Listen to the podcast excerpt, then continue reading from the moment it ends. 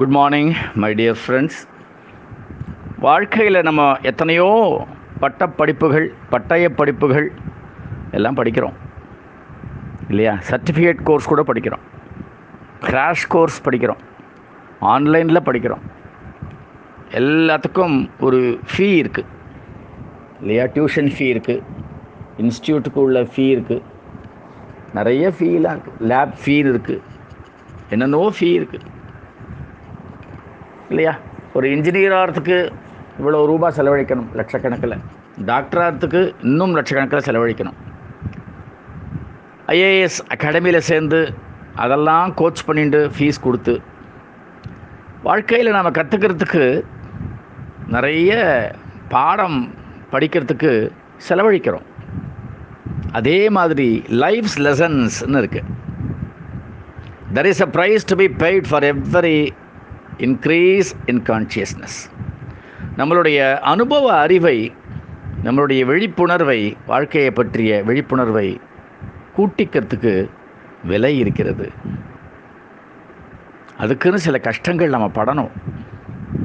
சிலதை இழக்கணும். சிலது தியாகம் பண்ணணும்.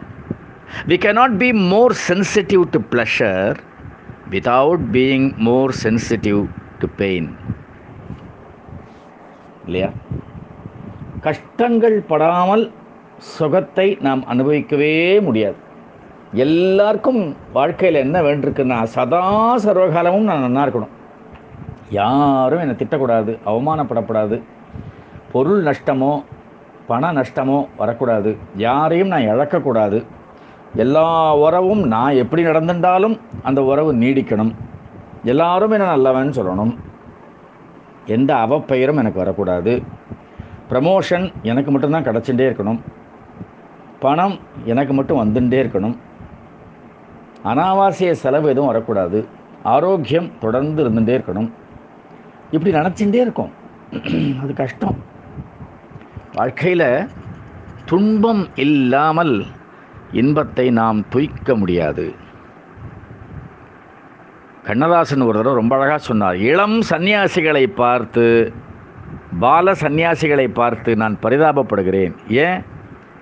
நிழலின் அருமை வெயிலில் தான் தெரியும்.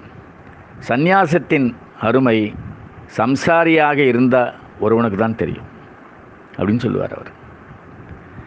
அதுபோல் சென்சிட்டிவ் டு பெயின் நாம் எப்படி இருக்கோமோ எப்படி உணர்கிறோமோ அப்போ தான் இந்த ப்ளஷரையும் உணர முடியும்.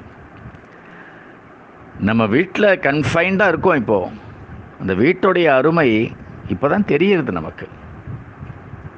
அது மாதிரி வீட்டு சாப்பாடு போர் அடிக்கிறதுன்னு ஹோட்டலுக்கு போவோம். ஹோட்டலில் என்னென்னலாம் கலக்கிறான்? என்னென்னலாம் டேஸ்ட்டுக்காக மிக்ஸ் பண்ணுறான் எப்படிப்பட்ட காய்கறிகள் வாங்குகிறான் என்னென்ன இன்க்ரீடியன்ஸ் இருக்குது நமக்கு தெரியாது. வெறும் இந்த நாக்கில் ஒரு ஒன்றரை இன்ச்சு ரெண்டு இன்ச்சு ட்ராவல் பண்ணுற அந்த ஃபுட்டு அந்த நாக்கில் படுறதுக்காக நம்ம ஆசைப்படுறோம்.